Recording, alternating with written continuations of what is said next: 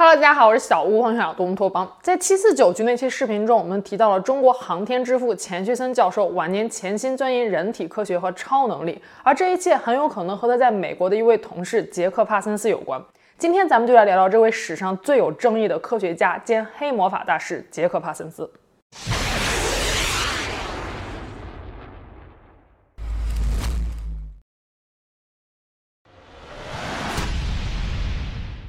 故事要从一九三六年开始说起。这一天，三个可怜兮兮的年轻人敲响了加州理工学院冯卡门教授办公室的门。他们满眼期待地希望冯卡门教授可以支持他们的火箭研究项目。三个年轻人中带头的是冯卡门教授二年级的博士生玛琳娜，另外两名分别是机械师福尔曼以及今天故事的主人公杰克·帕森斯。二十世纪初，火箭还是一个虚无缥缈的东西，探索宇宙是人们想都不敢想的一件事。冯卡门教授被称为是美国二十世纪最伟大的航天工程学家，在当时是一位以标新立异而闻名的老顽童。他对于三剑客的火箭研究计划非常的感兴趣，同意三个人使用古根海姆航空实验室，并给予他们所需要的技术支持。就这样，三剑客中，马琳娜担任航空技术理论家，福尔曼担任机械师，而杰克·帕森斯就是自学成才的化学家。加州理工学院火箭研究自杀小队正式诞生了。之所以称他们为自杀小队，是因为火箭推进剂的实验过程中常常会产生爆炸，而本来就经费不多的三个人，把大部分的钱都用在了维修被他们炸毁的设备和建筑上了。后来，三个人不得不把实验场所搬到了加州帕萨迪纳山谷，这也成为了后来著名的喷气推进实验室的所在地。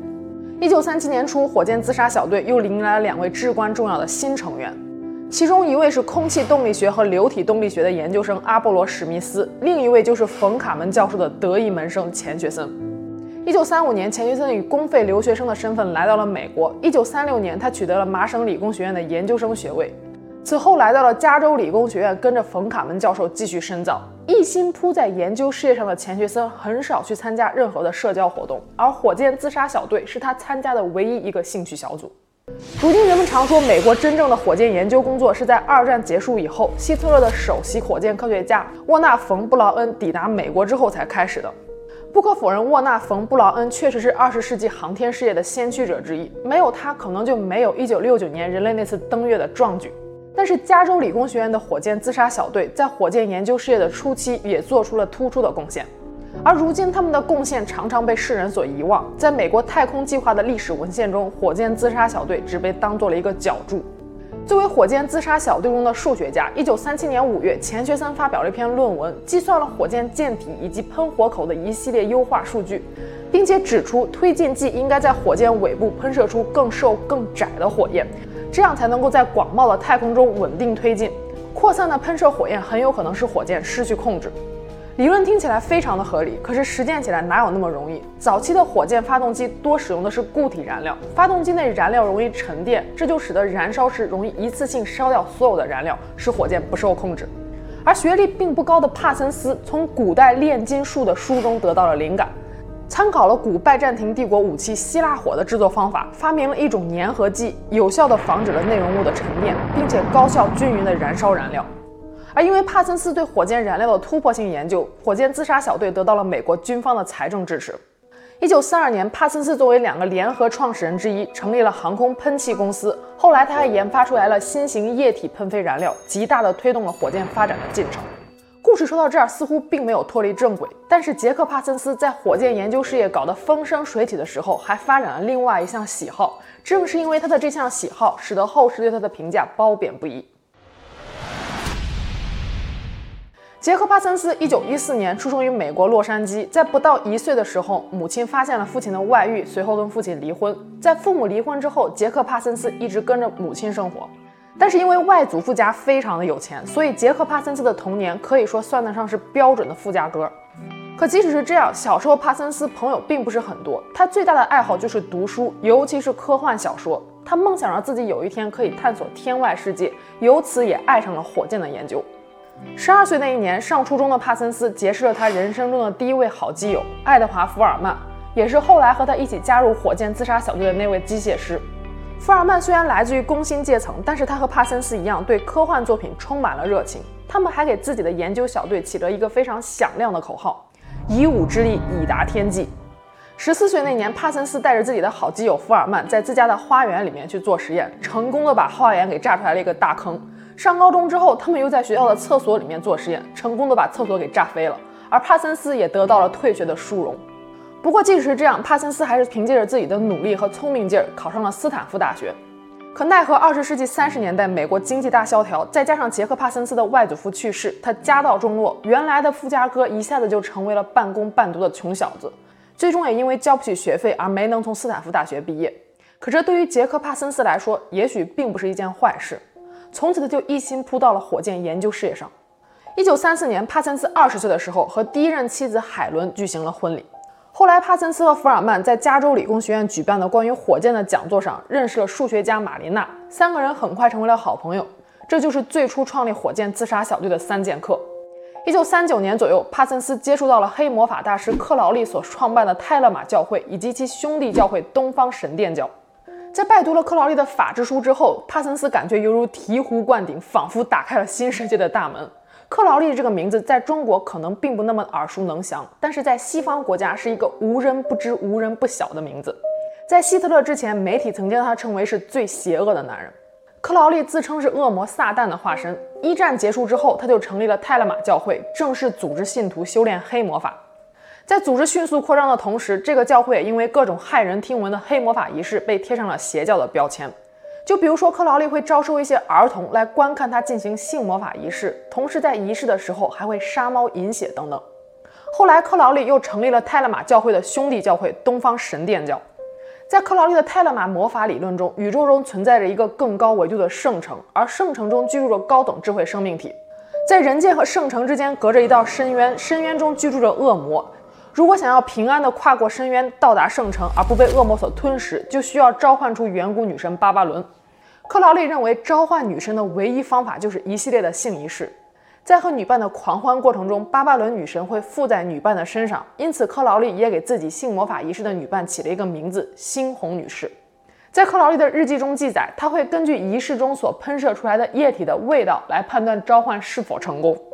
他自称有一次成功召唤出来了巴巴伦女神的女儿月童，说在一个巨大的宝殿中有一个无比尊贵美丽的少女，全身上下散发着金光，充满了神圣的气息。作为克劳利的迷弟，帕森斯对黑魔法十分的着迷。他拉着自己的妻子海伦一起加入了东方圣殿教，并且迅速成为了教会的领导者之一，一度曾经被当作克劳利的接班人。帕森斯坚信《法之书》中所说的意念力量是人类文明的发展趋势。他还认为克劳利的黑魔法和量子物理是共通的，而这一说法把教会中那些没什么文化的教徒唬得是一愣一愣的。他认为，正是由于黑魔法的加持，才让他的火箭研发工作突飞猛进。所以在火箭燃料试验的时候，经常会看到一幅充满违和感的画面。所有人都在紧张的倒计时，只有杰克·帕森斯在旁边虔诚地念着他的黑魔法咒语。而后来，火箭自杀小队的成员，甚至是包括冯·卡门教授在内，都对他的这种行为见怪不怪了。马琳娜曾经这样评价过帕森斯，说自学成才的帕森斯缺乏正规的高等教育的纪律，但是有一种不受约束和富有成效的想象力。成立了航空喷气公司之后，帕森斯就有了经济来源，他对黑魔法也更加如痴如醉。他甚至买下了一栋大房子，邀请了很多作家、诗人、演员等等来他家里面没日没夜地进行着性仪式。邻居们投诉说，经常能看到帕森斯家的花园有裸女举着火把跳舞。一九四一年，在东方圣殿教性宽容态度的鼓励下，帕森斯和自己的小姨子发生了不可描述的事，而这件事让妻子海伦非常的生气。一九四四年，由于混乱的社交关系和正常人无法理解的宗教信仰，帕森斯被逐出了喷气推进实验室和航空喷气公司。从此，他就开始全身心地投入到黑魔法的实践当中。一九四六年一月，杰克·帕森斯结识了一位有着美艳红发和迷人双眼的女子马乔丽·卡梅伦。第一次见面，杰克·帕森斯就认定了卡梅伦是他召唤仪式中最合适的猩红女士的人选。因为杰克·帕森斯英俊的外表和青年科学家的身份，卡梅伦也迅速地被他给吸引了。接下来就是没日没夜的召唤仪式。帕森斯不仅仅想通过卡梅伦召唤出来女神巴巴伦，甚至想通过卡梅伦的身体把女神的女儿月童给生下来。卡梅伦以为自己在和帕森斯谈恋爱，可帕森斯一开始只把卡梅伦当成了召唤仪式的猩红女士。不过，一九四六年十月，帕森斯还是和原配妻子海伦离了婚。四天之后，十月十九日，和卡梅伦举行了婚礼。婚后，帕森斯不断地向卡梅伦灌输他的神秘学知识，这也使得卡梅伦一步一步地走进了黑魔法的世界。可与此同时，让帕森斯感到非常惊讶的是，他神秘学的导师克劳利对于他这一系列猩红女士的召唤仪式非常的反对。克劳利认为帕森斯的仪式可能会召唤出他无法控制的能量，所接触的高维度空间也是他无法应对的，这必将给他带来巨大的灾祸。而克劳利的预言似乎日后也应验了。由于帕森斯对黑魔法近乎疯狂的痴迷，使得他和卡梅伦的夫妻关系越来越不和。有一次，卡梅伦背着帕森斯去堕胎，这让帕森斯非常的震怒。你把乐童都给打掉了，这还了得？二战结束之后，卡梅伦就去了欧洲游学，并且进修艺术专业，从此也将生活的重心转向了艺术圈，而且后来越来越有名，还登上了一些时尚杂志的头条。卡梅伦和帕森斯长期分居，婚姻名存实亡。一九五二年六月十七日，帕森斯在家进行炸药实验的时候，不幸发生大爆炸。帕森斯当场身亡，享年三十八岁。丈夫死后，卡梅伦意识到自己对帕森斯是真爱，有很长一段时间都无法接受丈夫的死，甚至连丈夫的遗体都不敢去看，葬礼都是好友代为处理的。卡梅伦声称，丈夫帕森斯在工作的时候是极为整洁和严谨的，根本就不可能发生意外，而帕森斯的死一定是另有原因，很有可能是被美国政府给暗杀了。而卡梅伦的怀疑也并不是没有依据的。根据卡梅伦所叙述，帕森斯在一九四七年的猩红女士仪式中，成功的制造了一个时空裂缝，打开了通往另外一个维度的端口。也就是说，圣城之门已经开启了。此后不久，就出现了最著名的罗斯威尔 UFO 事件。二十世纪四五十年代，世界各地频繁出现不明飞行物的目击事件，而各国政府为了稳定民心，也编出了不少公关的说辞。就比如说，有人说这是气象球，有人说这是飞机，还有的说是太阳折射，甚至有的直接说你们就是看错了。帕森斯去世的日期是一九五二年六月十七日。卡梅伦坚信丈夫在临死之前已经和高维度的智慧生命体取得了联系。正是因为帕森斯的死激怒了高等智慧生命体，才在七月十二日到七月二十九日之间发生了华盛顿不明飞行物事件。一九五二年七月十二日到七月二十九日期间，连续几晚出现了不明飞行物飞过美国白宫和国会大厦等建筑的上空。在七月十九日和七月二十六日两个周末，目击者最多。美国飞机曾经尝试拦截这些飞行物，但是他们以远超战斗机的速度迅速移动，并且消失。美国事后的调查报告也声称，这些飞行物是当时人类的技术所造不出来的。帕森斯去世之后，卡梅伦多次自杀未遂，甚至还尝试通过灵魂召唤仪式和丈夫的亡魂进行沟通。从此，一个知名的女艺术家就成为了世人眼中的疯子。卡梅伦晚年时期潜心整理丈夫的一些手稿，直到1995年的时候去世。世界的另一头，在一个遥远的东方国家，杰克·帕森斯的前同事钱学森，一九五五年千辛万苦地回到了中国，此后就投身到了祖国的航空事业当中。他让中国导弹、原子弹的发射至少向前推进了二十年，而钱学森也因此被誉为中国导弹之父、火箭之父、两弹一星的元勋。晚年的钱学森致力于人体科学以及特异功能的研究，虽然说并没有直接的证据证明钱学森坚信特异功能的存在就是因为受到了帕森斯的影响。但是反过来也很难说二者没有任何的关系。钱学森出生于一九一一年，帕森斯出生于一九一四年，两人年龄非常的相近。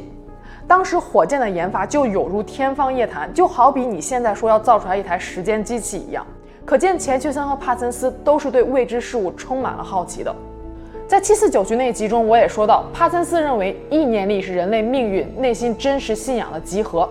意念力无处不在，与量子物理的理论是相通的。钱学森在著作《论人体科学与现代科技》中也说到，特异功能和气功的本质原理就是人类通过意念力对人体或者是其他物体进行控制。当气功达到高级阶段时候，发功者就可以用意念力传递消息，或者是改变物体的构成形态。这种意念力甚至可以突破时间和空间的限制，可以和量子力学平行研究，是未来人类科学的发展方向。可见钱学森和帕森斯的理论也是有部分重合度的。从二十世纪末开始，超心理学在中国就一直被认为是伪科学。钱学森曾经说过，中医、气功和特异功能是三个东西，而本身又是一个东西。人体科学最关键的就是研究特异功能，而之所以会给它起一个人体科学的名字，完全是为了避伪科学之嫌而已。钱老的人体科学理论分为三个层次，第一个层次是基础科学，包括生理学、心理学、神经科学等等。从人体的各个器官、组织、细胞出发，研究人体作为一个整体是如何运作的，以及人的大脑是如何产生思维的。第二个层次是技术科学，这个层次研究的是如何将基础科学运用到不同的领域，就比如说中医、西医等医学理论，研究人体和机械协同工作的人体功效学，还有营养学等等。第三个层次是应用技术，如何治病防病，如何开发人的潜能，这个层次就涉及到了人体特异功能的开发了。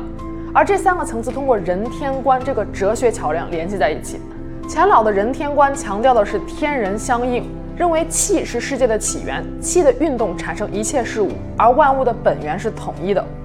提到钱老晚年对人体科学和特异功能的研究，很多人可能会嗤之以鼻，但是实际上读过他一些著作的人就会明白。钱老对特异功能的研究还是比较理智的。